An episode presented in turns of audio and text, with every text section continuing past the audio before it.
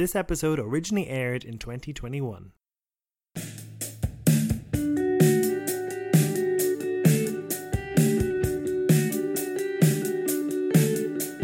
You're listening to Here in Queer, a five part documentary series created by Umbrella on Liffey Sound FM about what it's like to come to Ireland as an LGBTQ adult. I'm your host, Keen Sullivan. This is episode 4.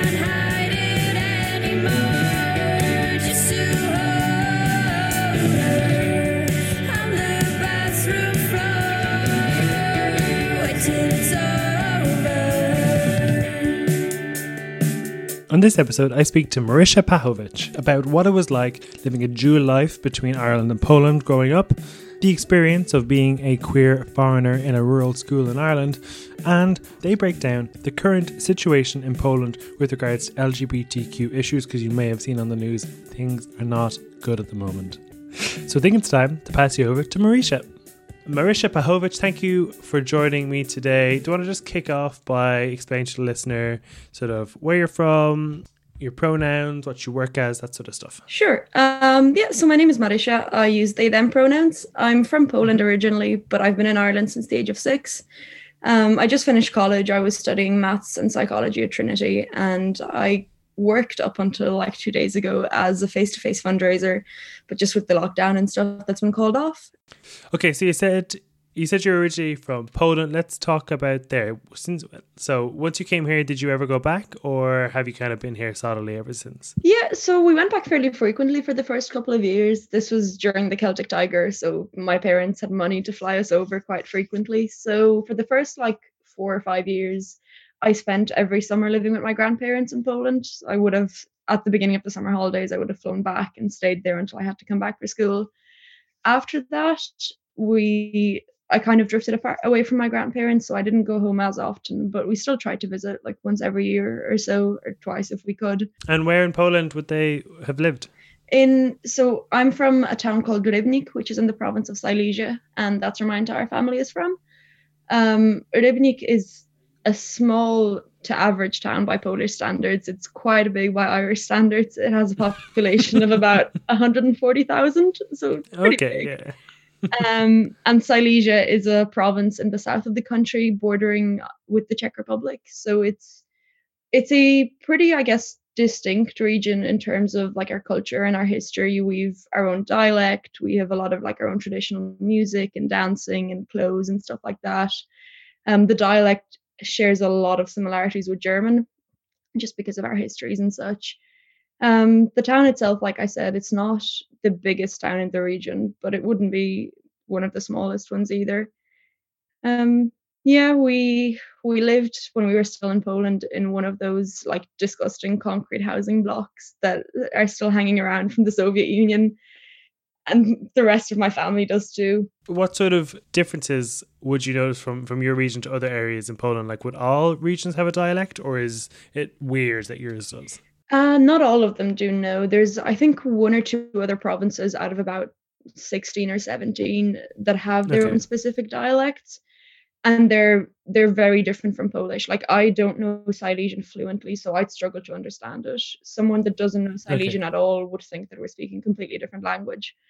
Um, oh wow, okay. Yeah, yeah. The the other region is Kashuby. Um, they're like in the mountains, and they they would also have like their dialect, their kind of traditional costumes and music and art and such. Hmm. I suppose since you lived this sort of dual life, one in Ireland or one in Poland, what were the sort of biggest differences you noticed between the two livelihoods? One of the biggest differences is definitely the like population density in Ireland, I guess. Mm and like the lack of like high rise apartment buildings and such the fact that most people here live in houses as opposed to apartments at least like in the in the countryside. I lived in tipperary growing up so everyone lived in a house. While in poland it would be the opposite. You'd have very few people living in houses and plenty in apartment blocks. Another thing that's always kind of struck me is how hostile polish people are compared to irish people. Okay. Like we you wouldn't have a stranger smile at you on the street in Poland. And if you did that to, someone, you'd probably get dirty looks. You Okay. wouldn't like say hi to someone you've never met. You wouldn't, you know, have a conversation with someone you you just ran into. While that I found is quite common here, especially like growing up in Tipperary, growing up in a smaller town. So that's just I guess that's one of the areas in which I find the the Céad Míle Fáilte actually comes through. People Hmm. are quite kind and open and no one seems to be in a rush here as opposed to in Poland where everyone is always busy and kind of running around and doesn't have time to even make eye contact with you let alone ask you how you're doing Yeah. it's i think it, that there's a very big cultural difference in that regard where polish people are we're, we're, we're kind and warm and open once we know someone but we're very closed off to strangers while in ireland i think there's more of that openness to talking to people you don't know and kind of trying to help and you know befriend anyone regardless of of who they are Mm. Give me a sort of typical day, maybe in a Polish summer in Silesia. my grandmother would probably wake me up at like 7 a.m in the morning Okay. um we'd yeah she might drag me to mass or might not just depending on on how she's feeling What uh, sort of mass? Like Christian? Catholic. Catholic. Catholic, okay. yeah. Yeah. Bit of a bit of history, I guess, because of the fact that Poland has so many of those post-Soviet apartment blocks and so many people live in apartments. The vast majority of people don't have gardens. So what the Soviet Union did when they were building all of these is they dedicated pieces of land on the outskirts of towns and kind of cut them up like cut them up like a grid almost and made them into these little gardens and then handed them out or sold them to people living in apartment blocks. Mm. So instead of having an, a garden like in your backyard, you might have a garden like a 10 kilometer drive away from you. So my grandparents have one of those. So normally on a summer day, we'd spend a lot of time there. I'd help my grandma with gardening, picking fruit, things like that. We might have a barbecue there in the evening. Um, just kind of spending a lot of time there because the weather is usually lovely and she'd invite like my aunts and uncles and cousins we might have like an inflatable pool or something like that Hmm. that we'd play around in yeah and then like i said in the evening we might have a barbecue or something and then we'd head home watch some soap operas on tv get angry at the news go to sleep and then do it again the following day I don't feel well sold on that. I want to go to those little allotments. Be nice. I imagine They're it's, very it's quite cute. warm, right? Yeah, South Poland. Yeah. I mean, yeah we're looking at like dude, in the 30s in terms of temperature Okay. and very little rain yeah, very dangerous for pale Irish skin. I can imagine. yeah yeah Uh, w- when you started to discover your sort of sexual and gender identity, that sort of stuff, were you feeling more comfortable expressing that in a setting like Ireland or a setting like Poland? definitely in Ireland. Um, so I kind of came to terms with the fact that I'm a lesbian when I was about 14, Mhm. and I only came out as non-binary a couple of weeks ago, and that's something that I've been questioning for about a year or so. Um, and I've the, the situation in Poland in terms of LGBT rights has gotten a lot worse over the last three or four years, but it was never good. So when I came to terms with my sexuality, I was still living in Tipperary, so I wasn't out because it was a small town and you know Catholic all girls school and all of that. But once I started college and I moved to Dublin and such, I could be pretty much fully out to everyone about my sexual orientation and know that for the most part people will be at the very least tolerant. They might Hmm. not, you know, be particularly celebratory of it, but I knew that the risk of me being abused or you know hate crimed was much smaller here than it ever would be in Poland. I haven't spent a prolonged period of time in Poland since that. Like the most was about three weeks. I haven't like properly lived since you were 14 and you Yeah, identified as lesbian? Okay. Yeah. exactly. Um, I've like been in been in Poland for holidays and such, but I haven't lived there. Mm. But I know I've always had this like subconscious fear that like I can't, I don't know, wear a rainbow bag. I'm. I, this might sound like an exaggeration, but like I can't pay with my Rainbow Revolut card because there's been cases of people being rejected at shops when they try to do that. Um, a couple, I think about a year ago, we were out sailing in like this gorgeous lake district of Poland and I saw a boat that had a rainbow flag hanging off it and I pointed it out to my dad and he told me to be careful and not be too loud when I'm saying that. Earlier this year in January I went to Poland with my girlfriend at the time and I, I was pretty much constantly conscious of the fact that we have to be careful. Mm. Even though we were in Warsaw, which is you know the capital, the, probably the most liberal and the safest region to be LGBT in Poland, but we were still very careful in terms of holding hands in public spaces mm. and not being too coupley. While that's not something we ever worried about here, because at most like we once had like a bunch of 12 year old boys ask us if we're gay and we were like well we're holding hands what do you think we are like we never had fortunately anything serious happen to us and we never worried about it while that was a big risk in poland okay well we'll, we'll get maybe into what things are like over there now a bit later. Um, yeah.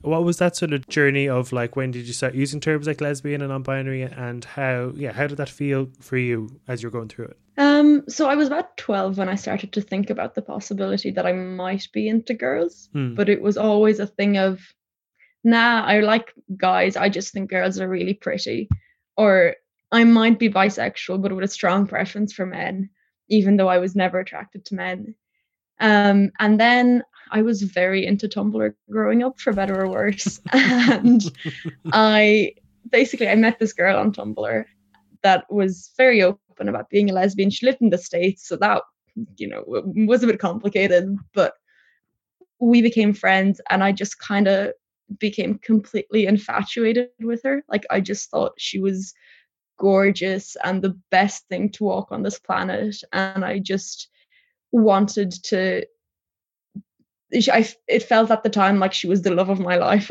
almost. I know I was 14 and it was stupid, but that's what it felt like. And that yeah. obviously kind of messed up my entire perception of myself as heterosexual.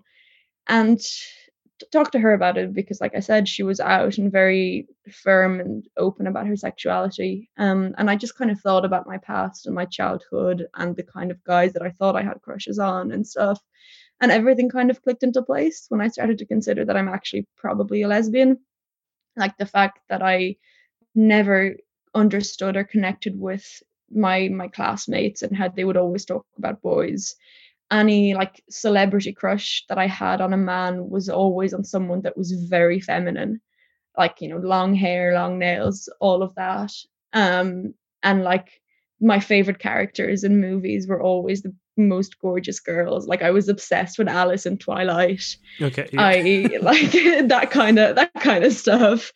And yeah, it all just kind of started to make sense. It took me a while to become okay with calling myself a lesbian. For a, about a year or two, I just said that I like girls, as opposed to saying I'm a lesbian or I'm attracted to women. Um, and then even after you know lesbian became a term that i became more comfortable with i found i it took years after that again to become comfortable with calling myself a lesbian in polish. What what is the word in polish? Lesbika. Okay similar enough. And i found that like speaking to other polish people living in in other countries and specifically like polish lesbians living in the uk or in ireland a lot of them kind of shared that sentiment okay that calling themselves a lesbian in polish felt more personal. So it felt like an extra step of acceptance. And on top of that, it felt like a dirtier word, I guess, than it feels in English, just possibly because of the climate in Poland or, you know, how we were brought up and such. But that was. And was, is it like a, a, direct translation? There isn't like some other. It isn't used in another context that's bad. Is is the is the boundary towards it just the the Polish stigma that is associated to the word? I think it's just the Polish stigma okay. because it is a direct translation and they, it doesn't mean anything else. Um, but I think, yeah, I think it's just it's the the climate in Poland and just you know talking about things I find in Polish always feels more personal and more serious than talking about them in English. Okay. Just because there's that extra level of disconnect between me and the English language that doesn't exist between me and Polish if that makes sense. There's an extra, so you're more comfortable in Polish than in English. No, sorry. There's like, I but by disconnect I mean there's like another step of separation. Okay. So when I say something in English, it doesn't feel like as serious, I guess, or as personal because I don't have as much of a connection, like a personal and emotional connection to the language as I do with Polish. Okay. It's less of your identity, maybe. Is, is that what you mean? Yeah, yeah, actually, yeah, that's a good way of okay. saying it. Yeah. That's interesting. Like, I mean, I've heard people say when you speak a language, you kind of have to alter your personality a bit. Uh, but I've never actually sort Yeah. of heard that you sort of have to come to terms with your sexuality in a different way in a different language. I think that's really interesting. Yeah, yeah, it was strange. I found it was just I didn't get it. It helped when I found other people that felt the Hmm. same. None of us got it, and or why that's the Yeah. case. but it kind of it helped to know that it's not just me. That's really interesting. Um, And when you were growing Yeah. up, apart from you know, Alice and Twilight and this this girl on Tumblr, which by the way, Tumblr I feel is like a pocket of time on the internet that hasn't really been created created since. Like I, I think you're either in the Tumblr phase or you weren't, and there's people who are like 14 now who won't understand it. oh god, yeah, it's it's good riddance to it. Honestly, it was a mess of a community or collection of communities, really. Um, so yeah, other than so this girl on Tumblr or Alice and Twilight, were there any sort of queer role models you had? A in Tipperary and B in Poland. Unfortunately, no, I didn't have either. I didn't know any LGBT people growing up in Tipperary, and I think that was part of why it took me so long to realize that I'm LGBT because I, the way I saw it was that like the LGBT community is a very tiny segment of the population, which it obviously isn't. But that's what I thought at the time, just because I didn't know anyone that was open about being LGBT. So my it was almost like my brain was like well it's a very tiny segment of the population so it's highly unlikely that you're part of it Yeah. um and same with poland i didn't i still actually to this day don't personally know anyone who lives in poland and identifies openly as lgbt i know of course of like the activists and the celebrities but i don't have anyone in my life or anyone in my family so I I never had that unfortunately. Um, not until I came to terms with my sexuality and then started like actively looking for those role models and engaging with LGBT media and such. But I didn't have it before then. Okay. And who would be the sort of celebrities like So in Poland, not a celebrity but an activist that's been kind of spoken about a lot recently is this person called Margot. Um, she is a non-binary activist and and a part of this group called Stop Bzdurom, which directly translates to like "Stop the Nonsense." Kind of, they're a, a collective um, of mostly LGBT individuals that are fighting for like comprehensive self sex education in Poland, as well as like are campaigning against this kind of the misinformation that's being spread around about LGBT people and who we are and what we allegedly are striving for. Um, and she's been spoken about a lot recently after she was arrested, I think about two months ago now, because she basically covered this van in paint. Um, the van has been driving around Poland, several towns in Poland, for the last year or two, and it's just covered in loads of like hatred and misinformation about LGBT people. So it says things like, you know, stop pedophilia, what the LGBT lobby is trying to tell your kids or teach your kids, and it's you know comes up with these obscene and ridiculous statements as to how like we're allegedly trying to you know sexualize kids and you know teach them how to masturbate at the age of five and stuff like that. So she basically just covered one of those in paint and then ended up being arrested. Um, and then was put in detention for what was meant to be two months before her trial which Yeah. is a measure that is used in Poland against really dangerous criminals. So against the likes of serial killers, sexual offenders, not someone that like vandalized a car. Yeah. Um, so then what happened as a result of that when she was being arrested, about around like 40 or 50 people protested it, kind of try like they basically tried to stop the police van that was taking her away. And as a result of that, the police then went off and arrested 48 more people. And Oh, these wow. weren't even necessarily people that were at the protest. They just caught anyone that was walking by. You know, they might have just been watching what was happening. They might have been in a Hmm. shop nearby and walking home. They just kind of grabbed 48 random people. And the thing was as well that a lot of them were taken to police stations and weren't given access to a lawyer, weren't allowed to contact their families. The police refused to tell their families where they are. About 10 people were considered missing for something like 48 hours because their families just didn't know what stations they were taken to. Um, Margot's lawyer wasn't told where Margot is for a good week or so as well. So obviously, Wow. just a lot of human rights abuses. Then when some of these Mm. people were released, a lot of the women and a lot of the trans people said that they were assaulted, like sexually assaulted, and like Oh God. you know they were forced to like show their genitals and stuff to to prove what gender identity they are. Um, so there was just a lot of talk about that. That's proven quotation marks there. yeah, of course, yeah. yeah. Um, yeah, and so there was a lot of talk about that. There was a small protest in Dublin outside of the GPO, kind of in solidarity with them.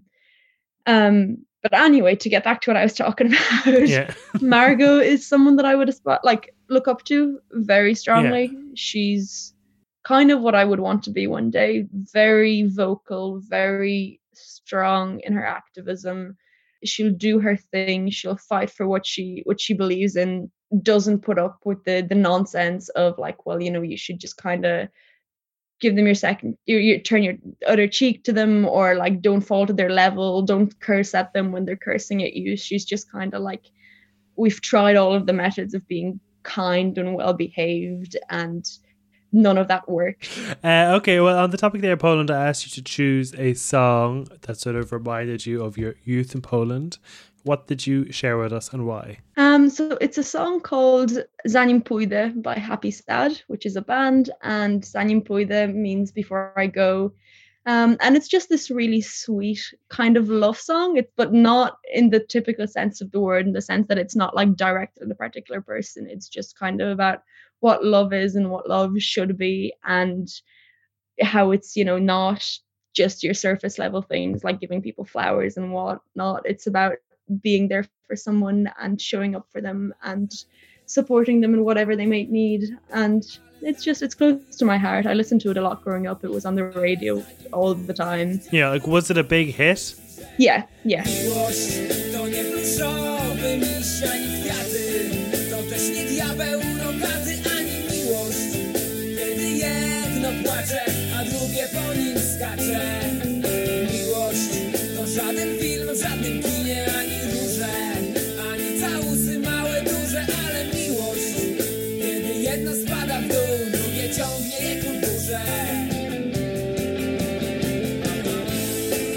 Let's talk a bit about what's going on in Poland at the moment before we talk about Ireland again. Um, Okay.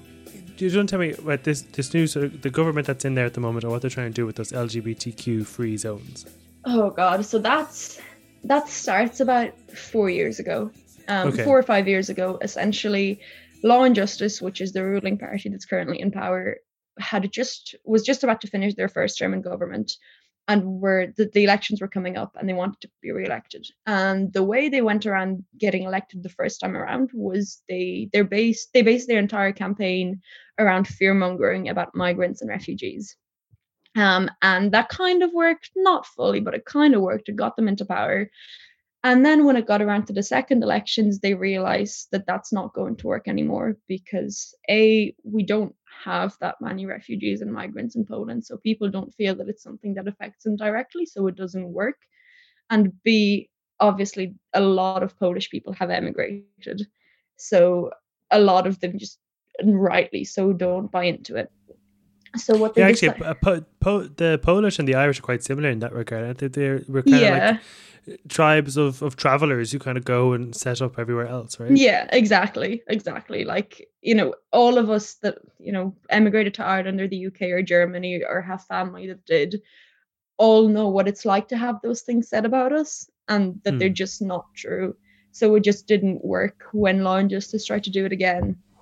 So they decided instead that their second campaign of getting elected would be about fear mongering about LGBT people Okay. and that unfortunately worked a lot better. So it started off then, um, it kind of carried on at a, at a rather low level for about a year. And then about three years ago, things escalated very rapidly. So it started off with politicians saying very hateful things about LGBT people, saying, you know, that we're all pedophiles or we're like trying to sexualize kids or destroy traditional Polish families, um, and so on and so forth. And that kind of carried on and carried on, and eventually, that, as it does, kind of legitimized ordinary people doing that. And brought to to surface a lot of organizations that exist in Poland that are focused on acting against the rights of LGBT people on as they put it preserving traditional family values in Poland which is just another way of saying you know being conservative.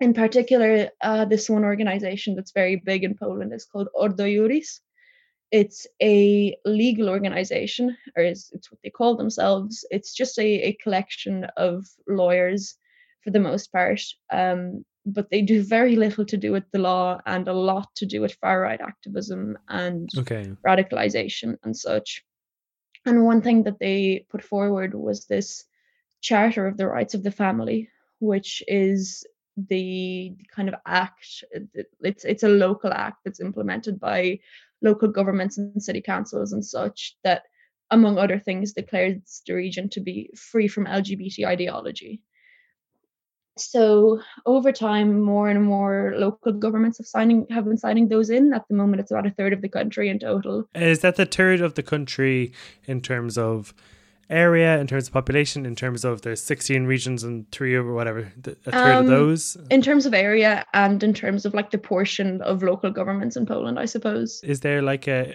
a general rule of thumb is in when you go more west, it's more likely to be like this, or is there, are they scattered all around the place? they're mostly scattered all over the place yeah Okay. Um, there have been a couple of regions that have rejected them, but not many, unfortunately. And just with time, more and more are signing them into place. Um, there's been this narrative that that law and justice and the the Polish far right in general has tried to spread recently in response to the criticism they've gotten from the EU and from abroad, which is that they're not fighting against LGBT people, they're fighting against the LGBT ideology. Okay. Um, so, for instance, they tend to respond to English language articles that say that you know a third of Poland is declared as LGBT free by saying that no, it's not LGBT free; it's free from LGBT ideology. But in reality, that's a pretty meaningless distinction because they're fighting against the same thing. They're they're they're claiming that us fighting for our rights is LGBT ideology, but if you're not respecting our rights, you're not respecting us as people. And regardless of how you frame it what they're doing is affecting real people. It's it's affecting young people in our country. It's affecting the dozens of kids in Poland that have tried to or taken their lives because of homophobic bullying. It's it doesn't matter how they frame it. It's at the end of the day they're, fighting against us, us as a community and as a a community of people so on top of that there's been more and more of just hate speech from our elected officials. Um, we have presidential elections in the end of June, beginning of July this year. And just two or three weeks before he was re-elected, our president at the time and now our new president, Andrzej Duda, said that LGBT is not not people but an ideology um, and then proceeded to say more of those things. Recently, we had literally a day or two ago, a new Minister of Education has been sworn in, Okay. and this is a man who said that LGBT is LGBT people are not like normal people, Yeah. and Crazy. he's yeah, and he's been talking loads about like fighting um like liberal ideas in schools whatever that might mean about like protecting the traditional uh, Polish family in schools. He's also said a load of like really sexist things about you know how women belong in the home and not in the workplace, and defended corporal punishment for kids and all of that. So just a really terrible man and the worst kind of person that you can imagine to to to be minister of education. And how much support does Duda and his party have, like as a percentage? Is it more than half, or is it like a third, or you know, how does it break down? Um, so in terms of the the previous general elections that we had last year, if I remember correctly, it was something like 56 or 57 percent Oh, for law and Okay. justice. And in the presidential elections, in the first round, because it ended up being two rounds, Duda got something around 40% of support. And then in the second round, he got like 52 or 53.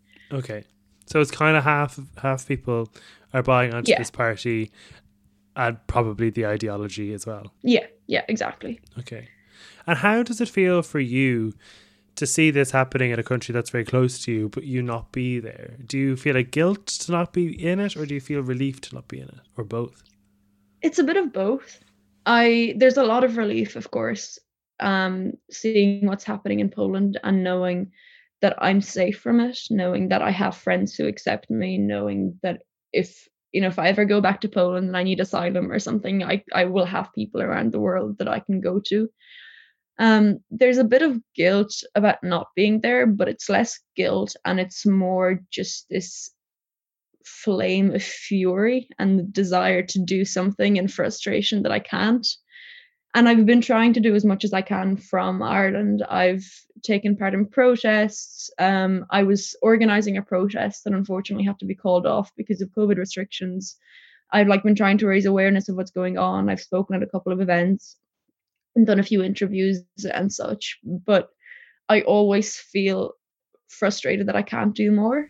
And Mm. it's it's a bit, I guess, ironic in the sense that every time something happens in Poland, something some new homophobic incident, or when the arrests with regards to Margot and the protesters were happening, instead of thinking, God, actually, I'm definitely never going to go back or not going back in the foreseeable future, what I it just kind of motivated me to want to go back even more Mm. because I want to be on the ground and help out and be at all of those protests and stop all of the homophobic bans that are going around Warsaw and help directly, I suppose. So it's yeah, it's a mix of both. It's a mix of being glad that I'm not in that and that I don't have to experience that firsthand, but it's also a desire to to be there and to help out. Mm.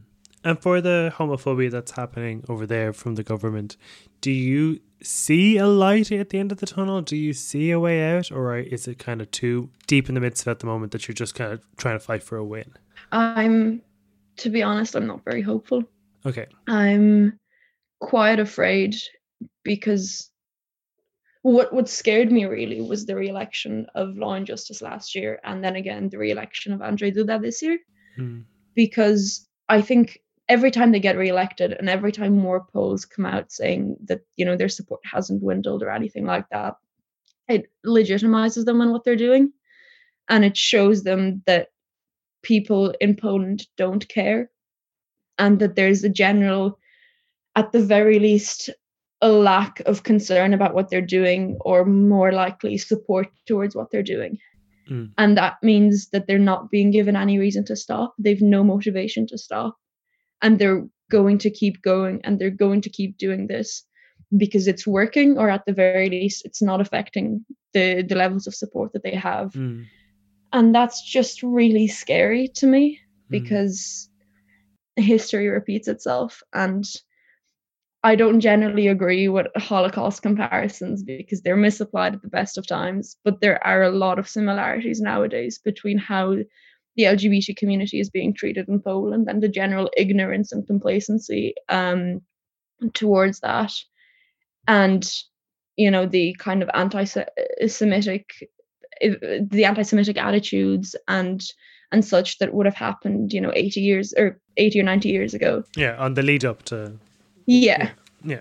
And I'm just worried about how far law and justice and the Polish far right will be allowed to take things before people notice that actually, oh shit, this is really bad and we Hmm. can't we can't continue to let them do this. And what does Pride look like over there? It's much more a protest than it is a parade.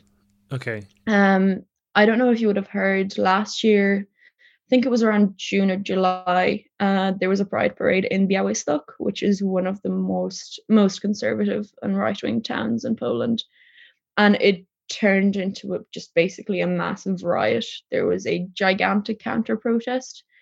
There were loads of you know loads of pepper spray, rubber bullets, all of that being thrown around. Loads of like Polish far right trying to fight and attack, fight with and attack the the people taking part in Pride.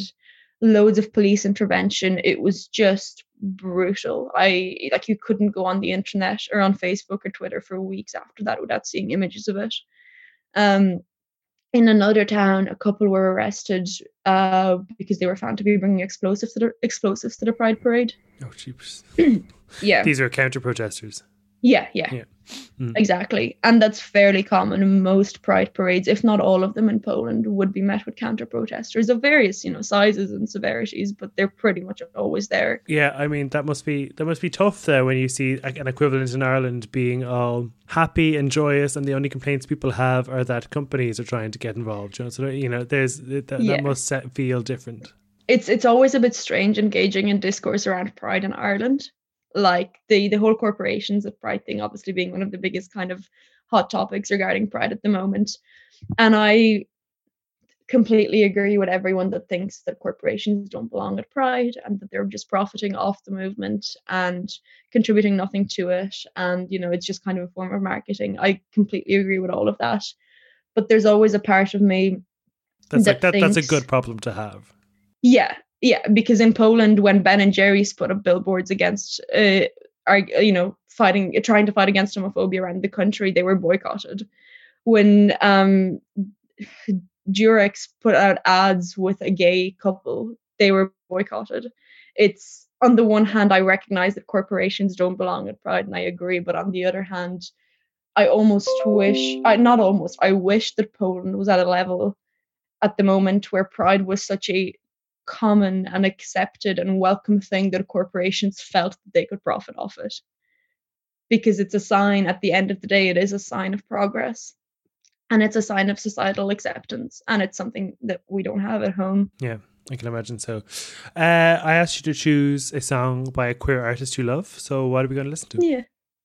I chose Pride by Grace Petrie, which is this very cute song about pride, not just pride parades, but in general about, you know, LGBT pride and the progress we've made, but also how far we still have to go and about, you know, being there for each other and pulling through it together, even if it's hard.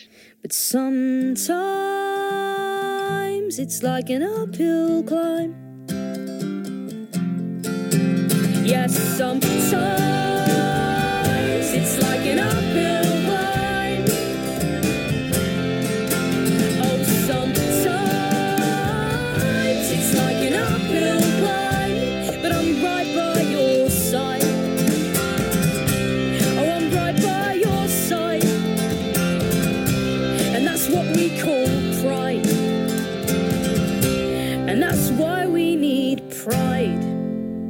Okay, so I suppose your your point of view in this is maybe a bit different from some of the other people we've had on this sort of series before, but you kind of grew up here as I don't know Yeah. if you dislike this word or not, but as as a migrant. Did you Yeah, yeah. feel as such? Did people remind you, or did you just fit in like everyone else? Very much the former. Okay, Um, like I said, I lived in Tipperary for the first 10 years of us living here. So we moved when I was six, and I was in Tipperary until I finished secondary school and moved out of college at the age- at the age of 16. Um, and I was very out of place there and Okay. very aware of it. I w- didn't belong at all in school, and that was for a variety of reasons. But the fact that I was Polish didn't help. I was kind of, I guess, the easy target for the the kids in school that needed someone to pick at okay, because I was first of all I actually cared about school. um, I like liked studying and such. Second, I wasn't out as lesbian and for a long time I didn't know I was a lesbian, but I didn't have any interest in boys whatsoever. So didn't take long for that to develop into people calling me a lesbian in a derogatory way. Mm, Um, and I was Polish, so like I spoke with an accent. I didn't understand a lot of the cultural references that were being made. I, you know, just had a completely different upbringing. I didn't watch the TV shows that all of my classmates watched. I, I just didn't have the same kind of background that everyone did. So I was very different and very aware of it mm, um i yeah i my best friend in school for a long time for all of primary school and the first couple of years of secondary school was another polish girl so naturally we'd speak polish to each other in the corridors and stuff and we got bullied relentlessly for that because people would tell us would accuse us of talking about them behind their backs as if we've nothing better to be talking about than our classmates um, I remember at one point I was in German class and one of my classmates gave out to the teacher about me for speaking Polish to my friend. Not in the classroom, just in general. And the teacher was Oh. like, sure, like they're speaking English all the time in the classes. Like, what do you expect them to do? If you were living in Germany, you'd be speaking English to your Irish friends as well, not German. And they were like, oh shit, you're right. um, but that was just something that seemed to really bother everyone for some reason. And other than you and your, your other Polish friend, were you the only non Irish people in, in your sort of year or group? Uh, no, we had a bunch. There was there were two other Polish girls in our year, um, and there were a couple of girls from Moldova, Moldova, and a couple of Romanian girls, if I remember correctly. Okay. So there was a bunch of us. I'd say about eleven or twelve in total. but the treatment you got was pretty homogenous for anybody who wasn't Irish. Yeah, Okay. yeah, very much so. I think also me and my my friend made much less of an effort to assimilate than the other people. Okay. Um, I think a lot of the other girls kind of tried to be as Irish as possible and tried to pretend that they weren't Polish. While I, well, my friend didn't care that much either way. While I just refused to hide my my nationality and I refused to to lose it. I made an active effort to keep up keep up my Polish and keep to date keep up to date on what was happening at home and such Mm. so that just didn't help because I was it was very obvious that I was Polish and I was not ashamed of it and that was that bothered the the others even more. What I found quite strange and that continued for years and still kind of does to this day was that whenever I did find an Irish person that was wasn't xenophobic and didn't actively discriminate against me and was willing to talk to me about my experiences of xenophobia the response so frequently was something along the lines of I don't understand why people discriminate against Polish people. You guys are such hard and good workers. And it's like, cool. So you only want us around insofar as we can give you cheap and explo- and easy to exploit labor. Labor, Yeah. Grand. I see how it is. That's mad. So yeah. I mean, lo- looking back, like, is there?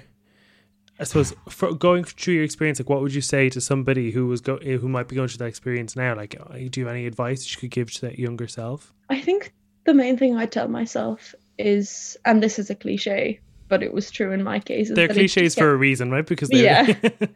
yeah it that it gets better because Yeah. it it did it got a lot better for me when i moved out and when i moved to dublin i really found my community here and i found my my group of friends and my group my bunch of people who don't care about what i am or how i identify or where i'm from don't scoff at me when i introduce myself as Marysia and not maria and who like make an effort to pick up a few polish words here and there. And yeah it's just it gets better. It got better for me. And would you have resented kind of being put in this position, you know, growing up Ireland when you were being treated like this, when you could be in Poland, you know, and not be the the the the outsider? Kind of yeah. Yeah I, I did spend a long time wishing that we hadn't moved out. Hmm. and i was never like mad at my parents about it or anything because i understood you know we we left poland because my mom lost her job and my dad wasn't earning enough to keep us going. We were just one of many families that emigrated. So i got the need for it but i often wished that i could have just been home and been maybe not a normal kid but more normal than i was here Sure, and I mean, I feel now as adults we can see that maybe the grass wasn't greener on the other side, but it certainly looks greener when you're in the middle of it, and you can, I can certainly understand Yeah. that desire of being like, oh, I wish I didn't have to go through this. That would obviously be a much easier life, but now in hindsight, would it really? We don't know. Yeah. Uh, when you came to Dublin, and when you'd come out as a, as a as a lesbian, or well, this was non-binary is recent enough, but as you, when you came out as a lesbian, how did you find integrating into the queer community? Did you find yourself similar as an outsider, or was that a lot different?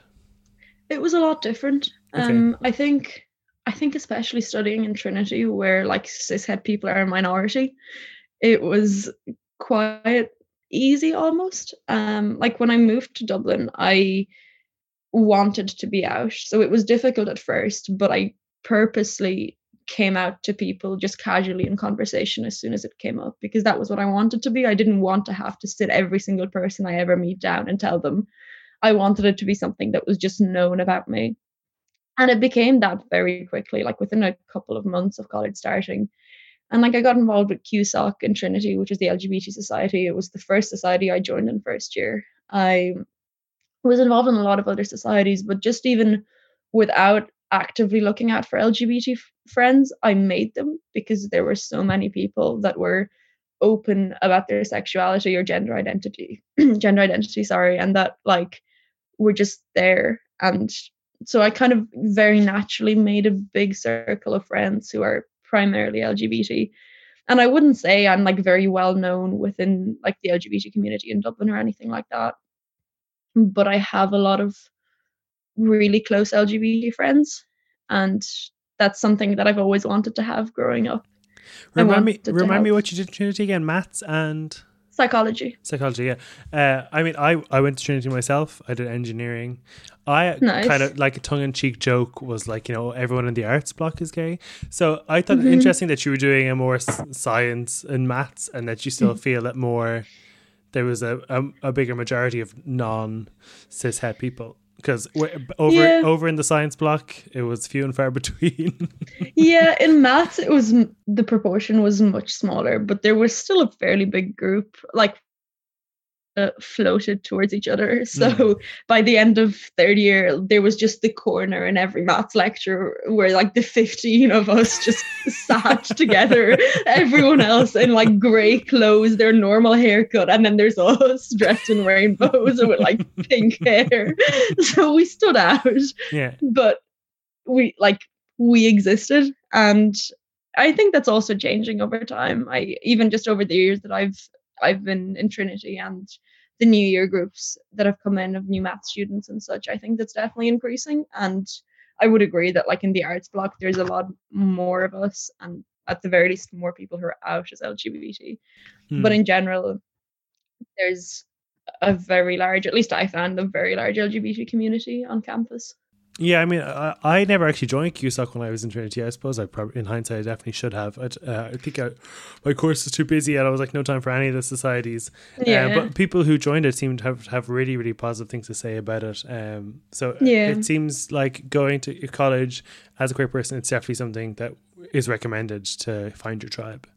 Yeah, yeah. I, I do wonder about QSOC whether they'll need a rebrand now that QAnon is the thing, or whether people will get the wrong idea of what QSOC actually is. oh, oh God, I haven't thought about that, but that's a very valid point. oh God. Um, do you see your future here, or is there somewhere else in the world calling? I don't know. Okay. Um, is the short answer to that. I think, and I think this is the sentiment that's shared among a lot of people that, especially migrants in general, but especially migrants that grew up in a different country Mhm. to where they're from, is that it's really hard to find home. Okay. because on the one hand i would call poland home a lot of the time but it's not fully in the sense that i don't didn't grow up there so i don't get the cultural references i don't get the memes i don't know the music that's popular at the moment i don't have you know the equivalent of the the shared trauma that is the leaving cert Yeah. I I don't have a lot of that. But on the other hand, Ireland isn't fully home either in the sense Yeah. that while I might get the recent culture and the current politics and such, I well, first of all, I don't understand a lot of the historical context. Even if I know about it, I don't understand what it's like to live in it and grow up in it and have like a personal connection with it.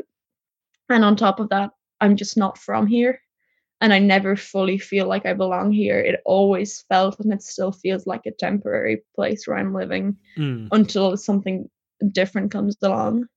So I don't know. I'm I think I'm going to move out to start a masters next year hopefully.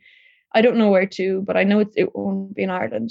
But I don't think that that'll be the end of my time in this country. I think it's very likely that I'll come back. Maybe not permanently, maybe for a couple of years, or maybe it will be forever. Um, but at the moment, I don't know. We'll are, your, are your parents still here? Um, my mom isn't. My mom moved back to Poland about a month ago now. Okay. My dad is still here. He lives in Tipperary as well, but he's planning on moving back in about a year as well. And my brother moved back about four or five years ago now. Okay. I mean, yeah, I imagine that that has a big part to play with with feeling you're finished here or whatever. If if the people who brought you here are now finished here as well, I imagine that that aids that process along. Yeah, yeah, definitely. Before we hear your last song, if you had any sort of wise words to impart on, on Irish people and the Irish government and what we could do to make people who come from other countries feel more welcome, like what would your advice be? Well, the first thing that comes to mind is don't tell Eastern Europeans that you only like them here because they offer cheap labor. it's generally avoidable. For anyone Um, really. And that's just a general rule of thumb. Just don't do that. You're trying, but you're very confused. Um, oh, oh, that's a good question. I think, I think Ireland is doing a lot right in terms of. I think there's more and more over time a culture against being prejudiced, and there's an understanding that you're not supposed to to be bigoted and you're not supposed to tell migrants to go back to their country or you know use throw slurs at lgbt people or whatever but i think a lot of that is very surface level in the sense that people know they shouldn't say certain things or act in certain way but that doesn't mean that they don't want to. And it's one thing how people act to you to your face and another thing what they're going to say to you back home or how they're going to act when you're not around or sorry what they're going to say about you not to you i mean. I think there's a lot that needs to change in terms of the underlying mindset i guess behind trying to to be so to speak politically correct i think the focus is much more on being politically correct and much less on being a decent person I, I feel sorry. I feel you know a good example of that is that you know I'm not racist, but as in like they know racism is bad, and Yeah. I don't want to be racist, but I'm going to say this thing that I probably know is racist, but I'm going to try pass it off as it's not racist by this disclaimer. And yeah, Exactly. what you're saying there is is focus on well, actually, do I need to say this thing that I want to say? Is it am I being prejudiced? Like inspect that rather than the disclaimer. I think is what you is, Yeah. is an example of what you're saying there. yeah absolutely and i i do think that's changing i think with like you know our generation I, we're seeing a lot of change in that but i think the the older generations need to work a bit more on that i suppose but i i don't know to be honest i don't have any specific advice because i think ireland is going in a very good direction in that regard there's a lot that needs to be changed you know with like the citizenship rights with how expensive it is to get citizenship uh, like I got citizenship like about a year or two ago, and it cost me but like about twelve hundred between applying and getting my passport. It's ridiculous. Um, of course, just change the entire direct provision system, but that's a whole nother conversation for another day. cool. Okay. Well, first of all, thank you for chatting today. What are we going to listen to as your final song, which is a song that sort of is fond memories of Ireland? Um, Dreams by the Cranberries. Oh, It's classic. just a song. Yeah, I I I realized as I was choosing it that I'm a parody of myself, but it's just a song that I kind of played in the background of a lot of positive memories that I have of, of Ireland, and I associate it with a lot of people, and it just makes me really happy to listen to. I tell you openly, you have my heart, so don't hurt me. You're what I couldn't find. Thank you to Marysia for coming on the show. It was so good of them to share so eloquently the difficulties of their past and sort of break down a really sort of complicated situation in Poland to make it much more easier to understand. They describe things with such precision, but also that sort of inextinguishable passion and love for queer people and the queer cause. Um, so I'm really looking forward to see what comes from them next. Okay, next week it's the fifth and final part of this series, and we are heading over to Mauritius to hear a story from a person who's currently in Ireland living in direct provision who has a story to tell. So I'll see you back here 9 to 10 on Wednesday on Liffey Sound. Have a nice week.